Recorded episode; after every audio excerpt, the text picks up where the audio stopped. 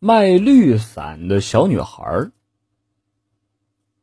最近呢，天气很热，火辣辣的太阳照着大地，就算你往路面上泼水，都会在短短的几分钟之内迅速的蒸发掉。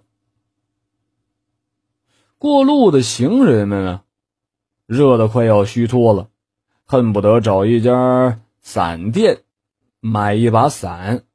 甚至是雨伞也行。人来人往的大街上，在一个小角落的树荫下，有一个八九岁的小女孩在那儿卖伞。伞呢，都是统一的绿色，小脸儿苍白的。而我也没什么好奇的，大热的天儿嘛，很多人都会热呀，晒的脸上没有血色。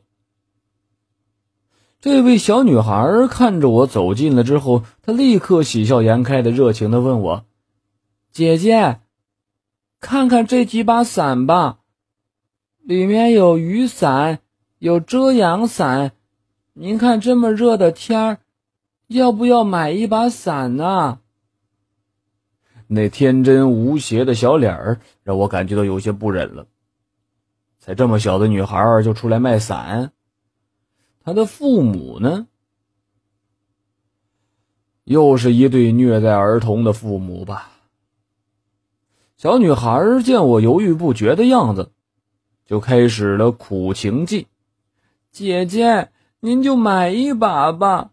要是今天挣不了钱，爸爸妈妈又该打我了。”说着说着，她快要哭出来的样子。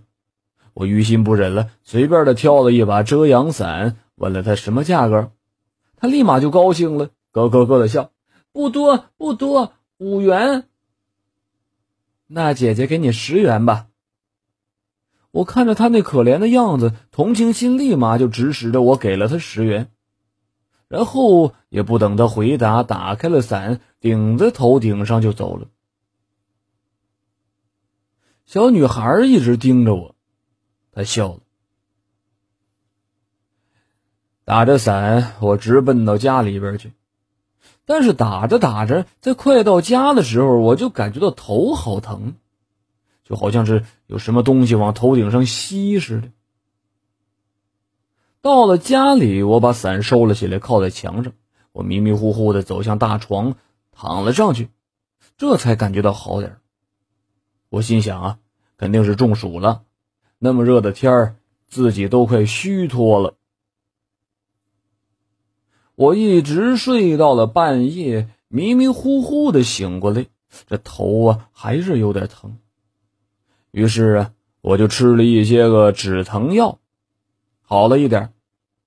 恍恍惚惚当中，我瞟见了那把绿色的遮阳伞，在黑暗里边，那把绿伞显得异常的诡异。直到第二天，天空没有那害人的太阳了，阴阴的，不冷不热，这正是我心中所期盼的天气。为了不让这样的好天气快速的流失过去，我拿了些钱准备出去逛商场。又是昨天那个路段，一样的树，一样的路，就是没有一样的天气和一样的人了。过路的行人非常稀少，只有三四个行人。我哼着小曲儿，跨着大步向商场走过去。哎，又是昨天那小女孩。只见那小女孩笑眯眯的看着他，那眼神很诡异，很诡异。姐姐，还没等我说话呢，小女孩就开口了：“啊，有事吗，姐姐？”我今天还你昨天你多给的钱。说完，那小女孩从口袋里边掏出钱来，放在了我的面前。当时我脸都绿了，脸上毫无血色，更多的是惊吓，因为那是冥币，那是冥币。姐姐，昨天打着那把伞，有没有什么感觉呀？小女孩侧过脸来，她一脸笑容的样子。我没有说话，不，更多的是我没有回过神来，我只是盯着他。呵呵，姐姐，我就知道，是不是头好疼啊？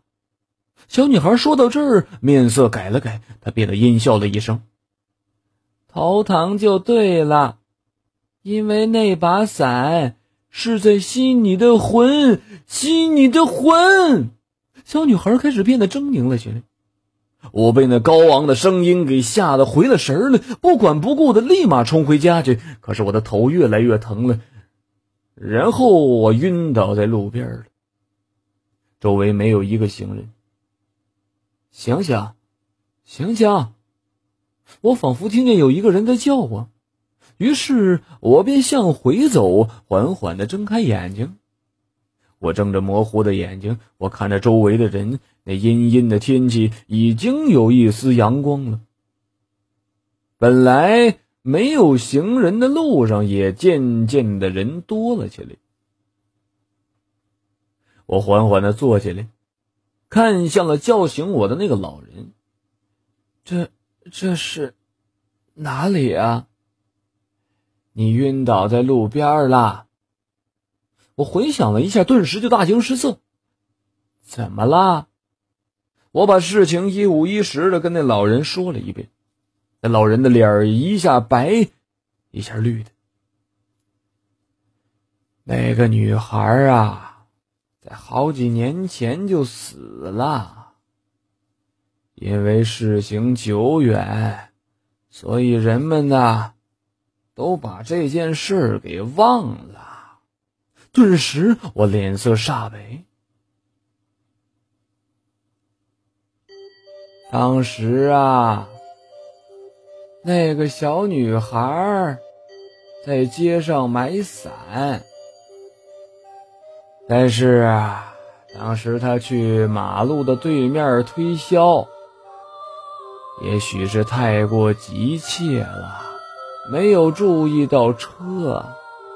其实，如果当时那辆车的主人及时的踩刹车，那也不会酿成悲剧了。而那个开车的呀，是个女人。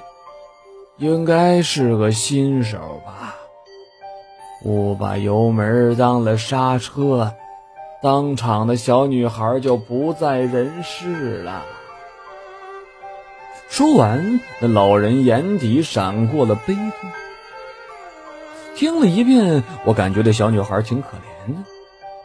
我回到家看了看那把遮阳伞，心里边生出了一股寒意来。于是我找了个好地方。把那把绿伞埋了。每当孤身一人的女人走在大街上，都会看见那个卖绿伞的小女孩。可是谁也没有看到那小女孩诡异的一抹笑。